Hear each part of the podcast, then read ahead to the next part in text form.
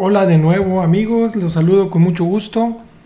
Continuando con esta serie de videos sobre apologética científica, eh, en un capítulo más seremos eh, ahora testigos de una serie de, de ideas eh, que tienen que ver con el mismo tema de la vida. va a ser un multitema, voy a, tratar de abarcar algo de territorio. la idea es no, no quedarnos demasiado tiempo hablando de lo mismo, entonces Voy a tratar de abarcar un poco más.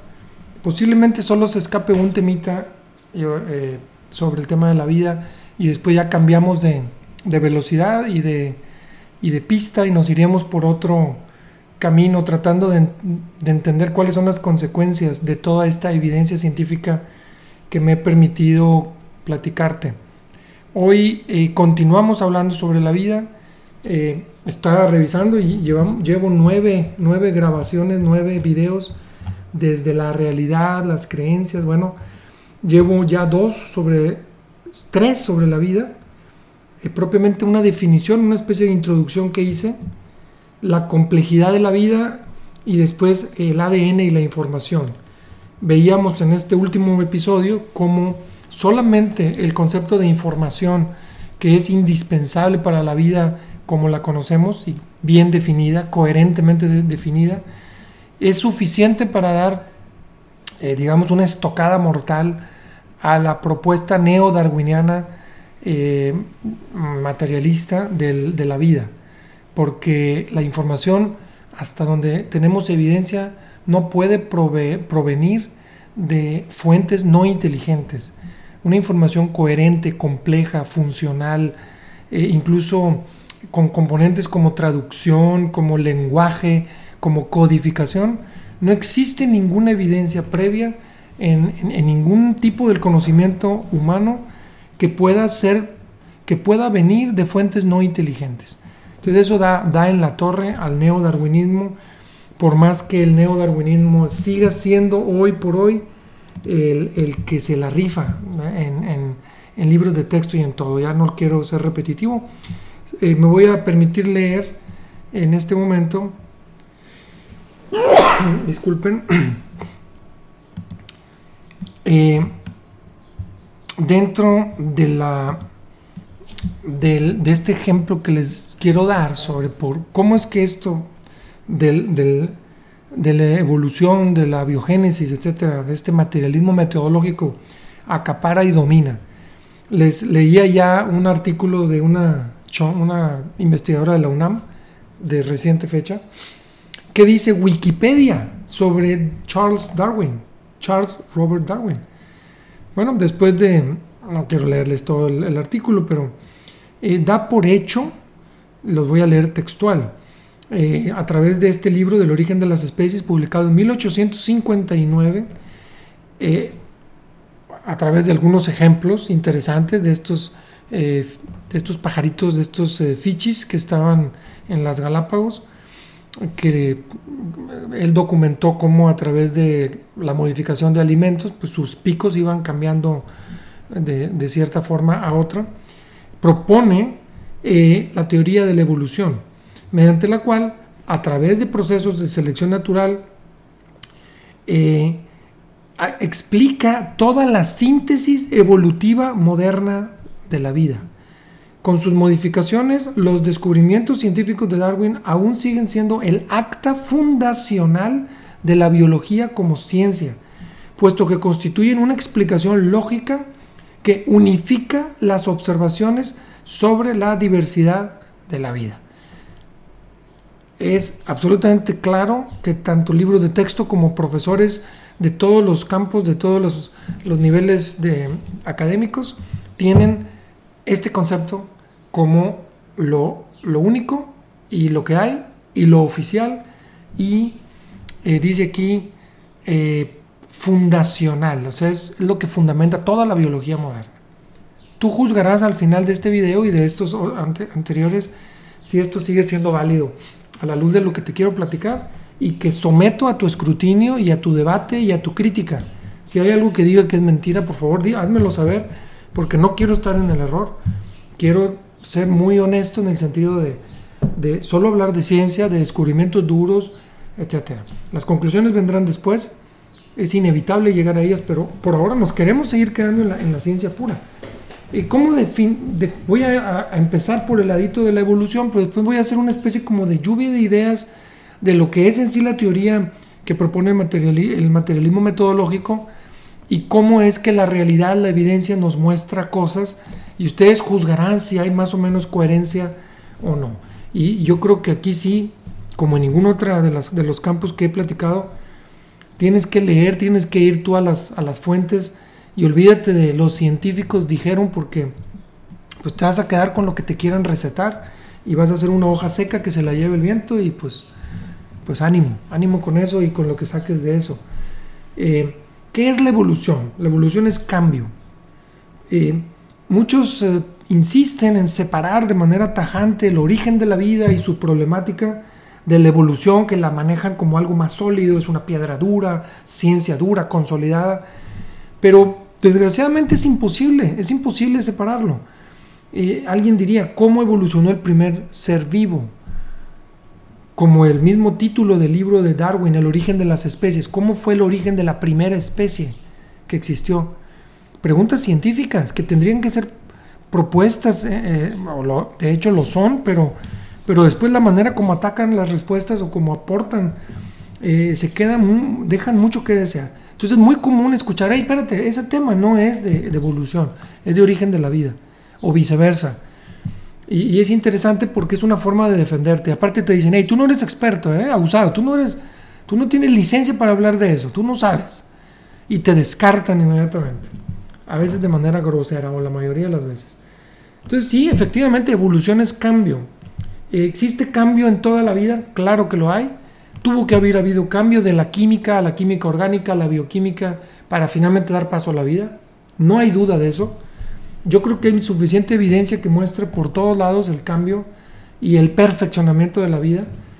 Eh, eh, es posible que la, forma como propone Darwin, que son básicamente dos grandes conceptos, que es eh, random mutations, que son mutaciones aleatorias, y selección natural, es decir, la supervivencia del más apto, digamos, todas estas mutaciones creando cambios, y los cambios que favorecían al individuo fueron los que prevalecieron. Finalmente, las especies y los organismos que quedaron son los que lograron capitalizar de manera ciega, aleatoria, eh, sin ningún propósito, estos cambios que fueron absolutamente ciegos, no guiados a través de, de, procesos eh, random o aleatorios, al azar.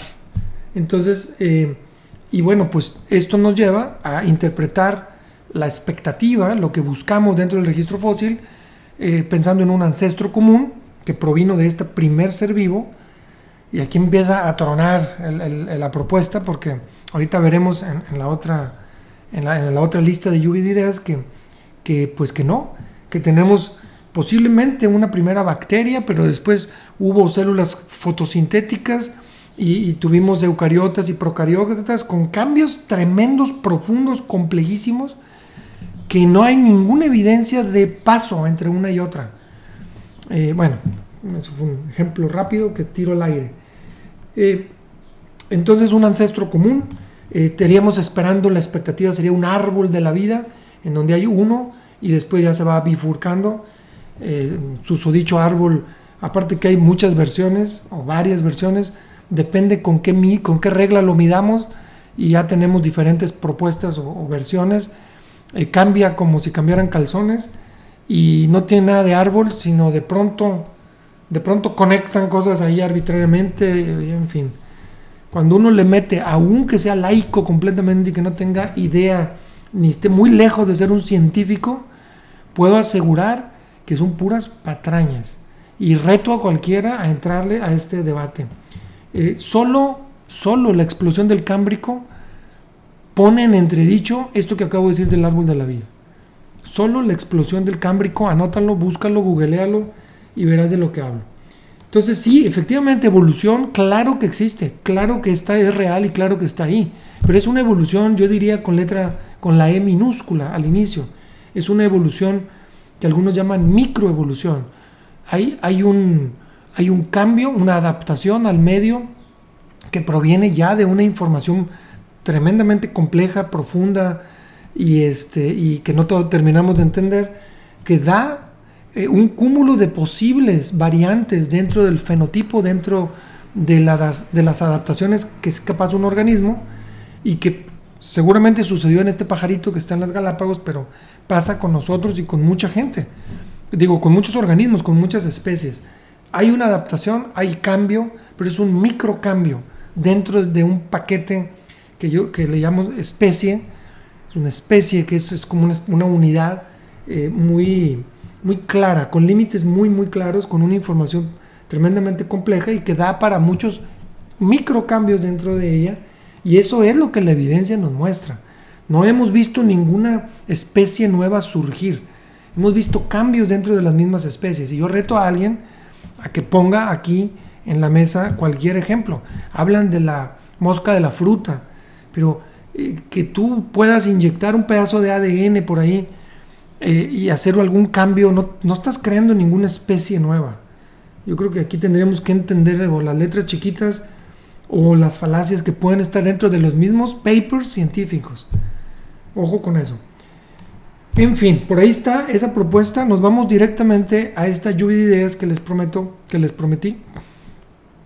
Yo le he llamado, pues sí, eh, materialismo, naturalismo metodológico y cómo es que choca contra la propuesta oficial del libro de texto que está por ahí eh, ofertada, todavía como la piedra fundacional de la biología. ¿Qué dice Darwin? Bueno, repito, ancestro común, cambios basados en mutaciones aleatorias y selección natural, supervivencia del más apto, cambios pequeños, muy pequeños, a grandes escalas de tiempo.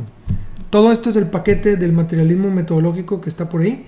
De alguna u otra manera esto debe aplicar para el origen de la vida, si no ya estamos en un problema grave con, Darwin y la evolución.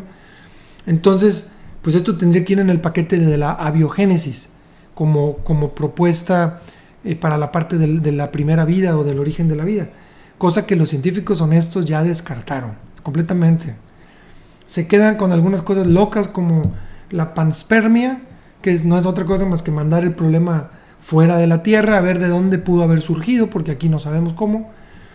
Eh, y otras más, un poquito más complejas que, dejan por ahí a los, a los seculares, ¿no? a los que no somos científicos, pues un poco mudos, y es cuando manejan términos de entropía y de energía en un sistema y de orden, y luego lo comparan con cristales muy bonitos y bueno hay muchas teorías ahí, pero cuando uno analiza el tipo de complejidad y el tipo de información requerido para la vida y es honesto científicamente, se rompe muy rápido. Eh, simplemente la vida más simple que mencionaba yo en el episodio anterior da el traste con esto. Cómo entender esa vida es tremendo, llena de sistemas, de metabolismos, de coincidencias, de proteínas, de lípidos, de, de, forma incluso complicadísimos de sintetizar. Te recuerdo los videos de James Tour, eh, son 10 videos o algo así, en donde debate al profesor Dave sobre el tema de la biogénesis. Ahí te, ahí te lo dejo de recuerdo, para que dediques tiempo, porque la verdad es que es muy interesante eh, lo complejo de la vida y cómo decimos que podemos crear vida a través de hacer moléculas, pero de ese punto, incluso teniendo esas moléculas, llegar a la vida es, es un brinco un brinco demasiado grande, incluso para imaginarlo.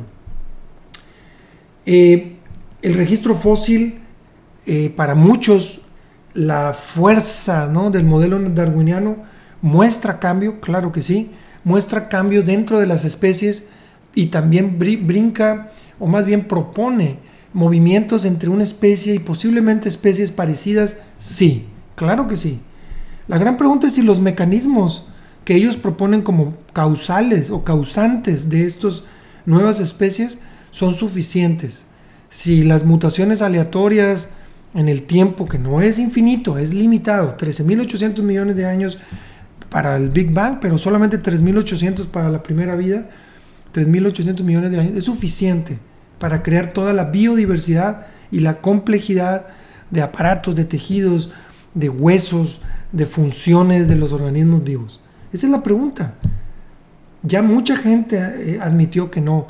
Y han hecho estudios simplemente con el tema de las proteínas, que era un tema que yo quería así verlo aparte, lo voy a dejar pasar, lo menciono de pasadita, solo para que una sola proteína, una, a través de procesos aleatorios, codificando o no el, AR, el ADN, es decir, partiendo del ADN, que lo haría doblemente complejo, o yéndote directamente a la proteína como tal, un ribosoma, eh, el colesterol, perdón, la hemoglobina, eh, la proteína que está en, los músculos del cuerpo, la que quieras, la más simple.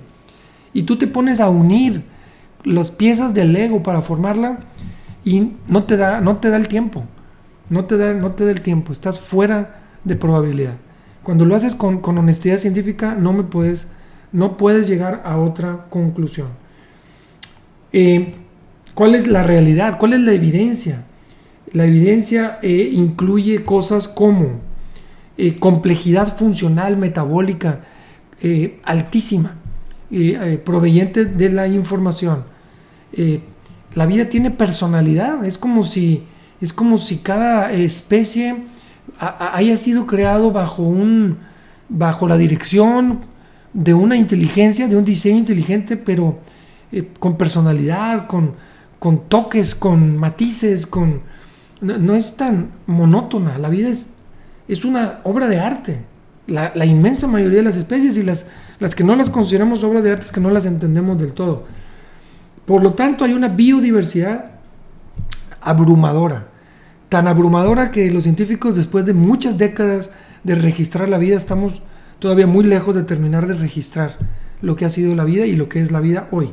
Muchísimos insectos, muchísimas especies, no, no, eh, sobre todo en el mar, no documentadas.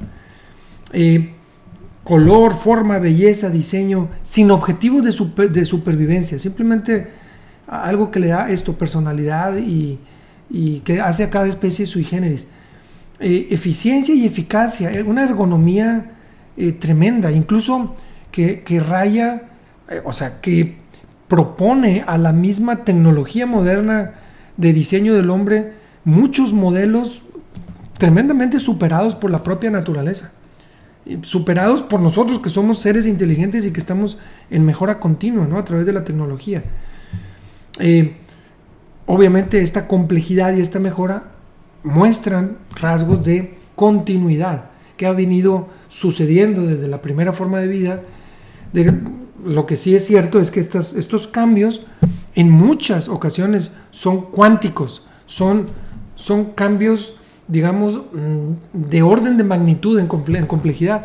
Puede ser el caso de las células fotosintéticas en relación a las no fotosintéticas o estas células procariótidas y eucariótidas, tú ves los cambios y ves, es un brinco tremendo sin ninguna conexión, ningún proceso ahí de, de descendencia común. Son cambios tremendos. Como eso podríamos eh, incluir el tema de la mitocondria, que tiene toda una fábula ahí muy interesante que propone la ciencia de una bacteria que se comió a otra. Muy bonita historia, pero cuando uno lo analiza, e, es, pura fantasía. Es una, bacteria no quiere ser mitocondria. Y una mitocondria es un tejido complejísimo que, metaboliza la energía, que produce ATPs complejísimo, con una serie de funciones ahí. Bueno, eso es una parte que es tremenda. Es, ¿Cómo lo sorteas? Pero por otro lado, ¿cómo codificas la, manufactura de nuevas mitocondrias? Hasta, hasta coraje da que se lo propongan a uno. Bueno, lo entiendes cuando estás metido en la camisa de fuerza del, materialismo metodológico. ¿Qué más? Voy a ir un poco rápido porque son, son muchas cosas, ya llevo 19 minutos. Eh, muchas apariciones súbitas de, de, complejidad, pero es una complejidad que va acompañada de un paquete de información coherente, funcional, de, eh, incluso con estas características de ser copiable, mejorable, conservable, incluso corregible, tremendo. Entonces, no, no es cualquier cosa, no es, ah, mira, le salió un ala al pajarito. No, ¿cómo programas la, vida o el ser anterior para que este nuevo especie, nueva especie, tenga ese, ese pico, ese ala, o ese hueso, o esa uña, o en lugar de plumas que tuviera escamas? No es sencillo, es mucha información y es tremendamente compleja.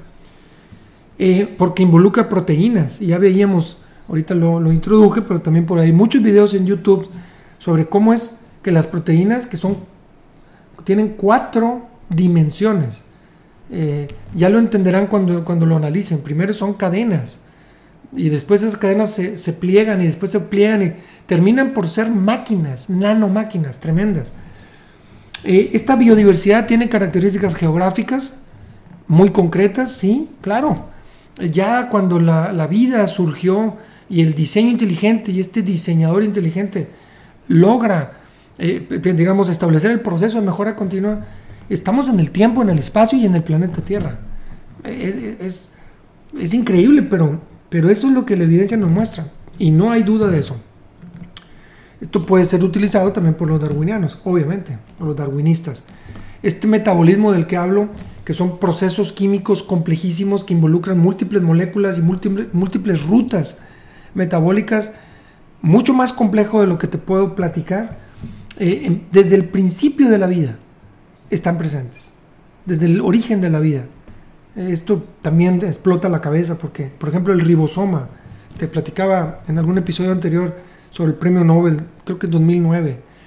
El ribosoma tiene un millón de átomos, tiene dos componentes, es la impresora 3D de la vida. Bueno, ese ribosoma, cuando el primero que pudo haber existido, no dista mucho del que ahorita está dentro de tus células. Ahorita fabricando el músculo del entrenamiento en la mañana estás fabricando proteínas gracias al ribosoma. El ribosoma es una nanomáquina formada de átomos creados desde el Big Bang, los mismos. No hay nuevos átomos, están todos hechos desde entonces, eh, que son posibles, que su existencia es gracias al fine tuning. Todo está conectado y es tremendo. Pero esta molécula ribosoma, googleala, obsérvala y trata de pensar si eso pudo haberse sido hecho al azar ribosomas existen desde la primera vida. No puede haber vida sin ribosomas y no puede haber vida sin proteínas. Por eso es que están unidos y sin ADN. Saca tus deducciones. ¿Esto es aleatorio? ¿Esto pudo ser al azar? Pues si crees en Santa, bueno, ahí está, tú sabes. Eh, no quiero ser rudo, pero, pero sí da coraje, sí da mucho coraje. ¿Por qué, si la propuesta darwiniana es de este pequeños pasos evolutivos, por qué no lo observamos? ¿Por qué no hay, eh, digamos, eh, gatos que ya están caminando hacia algo nuevo y, o, seres humanos que estamos como muy fuertemente consolidados dentro de nuestra especie?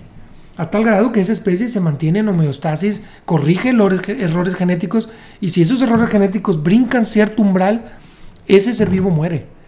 Si hay mutaciones que sobrepasan cierto umbral, la muerte es el destino. No puede haber errores. Es como los programas computacionales. Tú le, mueves de más a un programa y ya no sirve. Y cuando digo no sirve es está muerto. No puede existir. Y no hay ejemplos de que digan lo contrario. Entonces es un dato interesante para los darwinianos si es que hay este proceso. ¿Por qué son tan consolidadas las especies? Y cuidan tanto la fidelidad de la información contenida en ellas incluso con sistemas sofisticadísimos que no entendemos, de autocorrección, de copia, eh, etc. Eh, bueno, hay una complementariedad y una dependencia entre todos estos organismos vivos que hacen un poco complicada una, una coevolución, o más bien una evolución paralela. O sea, muchas especies van evolucionando, pero van dependiendo unas de otras. Entonces dices, bueno, pero pues esta era ciega, ¿no? No, no tenía por qué ir ayudándole a esta como alimento o para producir fulanita sustancia. Hay, hay muchas cosas que en estas redes de la naturaleza no lo explica el proceso darwiniano. Eh, lo que decía sobre este límite de las mutaciones. Eh, ¿Qué más? Bueno, pues obviamente eh, ejemplos sobran, como por ejemplo el ser humano. ¿Por qué el ser humano llegó a evolucionar hasta lo que somos con inteligencia, con creatividad, con, con imaginación, con, con, un sistema muy atenuado de instinto, que queda más bien a nivel de tendencias y que nos permite hacer cosas muy extrañas, buenas y malas. Eh, muy, muy, muy, muy raro, muy complicado armar y creer la teoría darwiniana con todo esto que les acabo de decir. Problemas reales muchísimos. Eh, la evidencia de ancestro común no la veo por ningún lado. Eh, la especiación o el cambio entre una especie y otra, pues también se teoriza muchísimo y te hacen modelos sofisticadísimos, pero puras palabras, puros, puros teoremas o teorías, eh, difícil de observar, con evidencia dura. Y sí, cuando hablo de que ha habido cambio en toda la biodiversidad, claro que lo ha habido. La pregunta es si ha sido por procesos random. Entonces, no es que esté negando la evolución, ojo con esto. Eh, la evolución sí existe y ahí está, y es real. La pregunta es si todo el cambio, toda la vida ha venido de ahí. Y mi, mi mi propuesta concreta y contundente es absolutamente no, porque la evidencia no me dice eso, no me sugiere eso. No hay evidencia alguna de abiogénesis, es una teoría científica fallida que no sé por qué se sigue enseñando, porque es tremendamente tonta. No, no puede existir eh, este orden si queremos entender la vida como realmente lo es. Hay una discontinuidad tremenda en el registro fósil, lo que explicaba hace ratito, que más bien parecen líneas verticales que caminan y suben súbitamente desde un, desde un eje más horizontal. Claro, estas líneas aparecen a lo largo del tiempo, hasta, hasta digamos, hace pocos miles de millones de años o miles de años. Eh, incluso, ¿no? Pero, pero son líneas verticales, muy difíciles de conectar en muchas ocasiones. A veces sí aparece más o menos coherente, ah, mira, pues esto se convirtió en esto y esto en esto, lo cual eh, acepto y claro que está ahí porque es registro fósil, aunque no deja de presentar complicaciones, porque cuando lo estudian desde el punto de vista genético, ya truena, o desde el punto de vista ahí, por ejemplo, de pronto los dinosaurios ahora vienen de los... Los dinosaurios se convirtieron en pájaros, de pronto. Ay, caramba, ¿qué onda con eso? Y tiene una serie de retos que con uno ya estarían ahí paparichayotes, como puede ser la explosión del cámbrico, que no ha habido una explicación coherente darwiniana, se habla de que en ese momento las condiciones del planeta, dieron... Son puras teorías. La aparición súbita de innovaciones tecnológicas para la vida o biotecnológicas son tremendas en, en, la explosión del Cámbrico, tremendas. No del tiempo en esos 40 o 50 millones de años para crear tanta biodiversidad en tan poco tiempo. Haya pasado lo que haya pasado. Pero bueno, estamos dentro del materialismo metodológico, no lo olvidemos. No hay de otra más que asumir eso. Eh, entonces no hay tal árbol de la vida, hay líneas verticales que parten súbitamente a lo largo del tiempo en, en conjunto, sí, como si hubiera habido una especie de concursos ¿no? para innovación de la vida eh, a, lo largo del, tiempo de creación ¿no? que, que, se fijó el diseñador. No lo sabemos, pero parece la evidencia. Tenemos las flores, que en términos de Darwin, llamó un ejemplo abominable. O sea, era algo para él abominable. Que como las flores súbitamente aparecieron con tanta diversidad de colores, de formas, de texturas, de aromas, eh, algo parecido a, la explosión del Cámbrico. Pero existe con los insectos en diferentes momentos y con animales que hoy por hoy no tenemos idea de cómo llegaron aquí y que hay una bola de, inventos y de, y de falacias ahí acomodadas a discreción, que luego pues, las mentiras caen por su propio peso cuando todo el mundo propone ahí una salida mentirosa. Sucede con las orcas, con las ballenas, con el pulpo, con los marsupiales, por decirlo menos. Eh, el, mismo tema del hombre que tiene un montón de, que ha sido uno de los que más han querido inventarle cosas por ser eh, tremendamente icónico y es el que pudiera decir, mira, ya ves, del chango al hombre, ahí está Darwin pues bueno, está lleno de mentiras, lleno de inventos y lleno de falacias que ya algunas han sido descubiertas. Y pues seguimos buscando el eslabón perdido, porque el hombre, si tú le, o sea, simplemente con, por sentido común, tú le das para atrás al hombre, hasta que dejó de ser hombre y entonces ya, ya no es el hombre. Entonces esa, esa continuidad, ese espectro de continuum que ellos proponen, pues no se ve tampoco en el hombre. ¿Dónde están? El hombre, todos son inteligentes y todos son creativos y todos son libres. Entonces ahí queda, ¿no? Eh, otros conceptos que, se incluyen es, bueno, el surgimiento de la sexualidad como forma de reproducción. La, reproducción sexual es, un, misterio para la teoría darwiniana. El tema de la mitocondria que hace ratito explicaba, eh, el tema del origen de la información, eh, el tema de las nanomáquinas de complejidad irreductible. ¿Qué es esto? Tú tienes el ejemplo del, doctor Bigi, que está también por ahí como uno de los expositores de diseño inteligente. muy bonitos, una persona muy sencilla, muy humilde, pero diciendo, a ver, resuélvemelo. Tú tienes la necesidad de una super, de una automáticamente se ha alcanzado el tiempo máximo de grabación. Ok. Ok. Voy a grabar otro video, creo que el otro se cortó en el minuto 30. Disculpa que este video sea un poco más largo de, los demás. Voy a ver si no omití algo o en qué momento cortó el video. Eh, te hablaba del doctor Bigi, el autor del, libro eh, eh, Darwin in a Mouse Trap, algo así. Es Darwin en una, en una trampa de contra ratas. Y bueno, él habla de este concepto de la complejidad irreductible. ¿Cómo puede evolucionar algo que no da una ventaja competitiva, de acuerdo a la teoría darwiniana, en sus mismos términos, pero que es complejo, que requiere de múltiples cambios y cambios que tienen que ir acumulándose. Él habla, él habla del ejemplo de la trampa para ratas.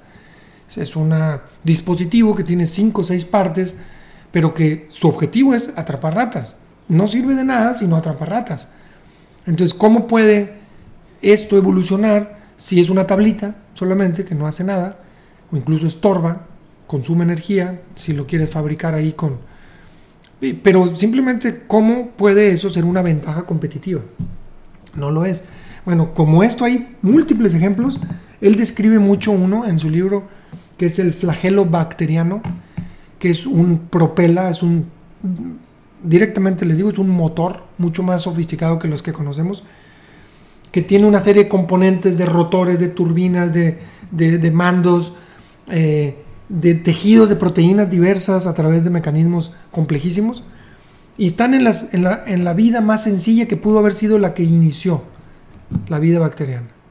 ¿Cómo, ¿Cómo, lo explica Darwin? ¿Cómo lo explica Darwin?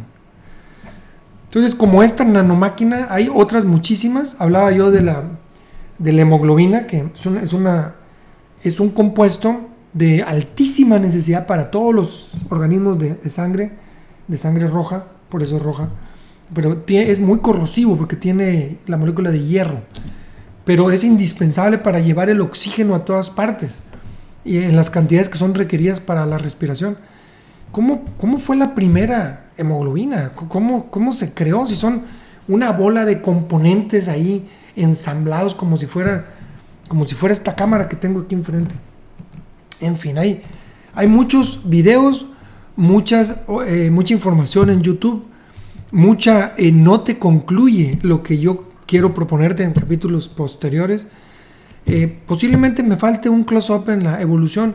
Lo voy a pensar, si lo considero que hasta aquí la dejamos, hasta aquí la dejamos. Y estaríamos hablando mañana, mañana sería martes, martes 13, estaríamos hablando ya del, del siguiente paso. ¿Qué hacemos con toda esta información? Ya tenemos un cúmulo de información y que espero hayas tú investigado y por tu cuenta y finalmente hay que concluir, hay que regresar todo esto a la elaboración de nuestro sistema de creencias, de nuestro mapa de la realidad y, ver a dónde nos lleva, eh, con valentía, con honestidad eh, intelectual. Eh, no pasa nada, ¿no? Simplemente ver qué más hay. yo espero que toda esta información que comparto tenga eco en ti que, tengas la, digamos, la osadía, ¿no? De entrarle y de, y de no hacerle caso a los científicos, a los científicos que se creen únicos y dotados y que no pueden, que es prohibido para una persona no científica tocar estos temas, tratar de pensar sobre ellos, de deducir y de usar la inteligencia para que cada quien saque sus conclusiones, sean las que sean. Ellos lo hacen, porque no nosotros? En fin, ellos dominan el, el escenario pero yo espero que esto no dure mucho y espero que empieces tú por tu casa. Gracias, te mando un saludo. Eh, espero que este video no se te haya hecho tan largo, pero se me pasó como si fuera como si fuera algo brevísimo. Cuídate mucho, te saludo con mucho afecto. Nos vemos a la próxima. Hasta luego.